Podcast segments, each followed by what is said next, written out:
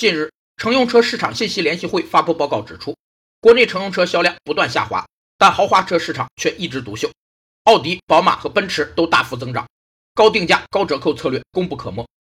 对基本价格做出一定的让步，直接或间接降低价格以争取顾客和扩大销量的策略被称为折扣定价，是企业最常用的促销方式之一。有五种折扣定价的方式：一是数量折扣，是指按购买数量的多少给予不同的折扣；二是现金折扣，是对在规定时间内付款或用现金付款者所给予的价格折扣；三是功能折扣，根据中间商在产品分销过程中所承担的不同功能、责任和风险来给予不同的折扣；四是季节折扣，是指对淡季购买商品的顾客给予优惠；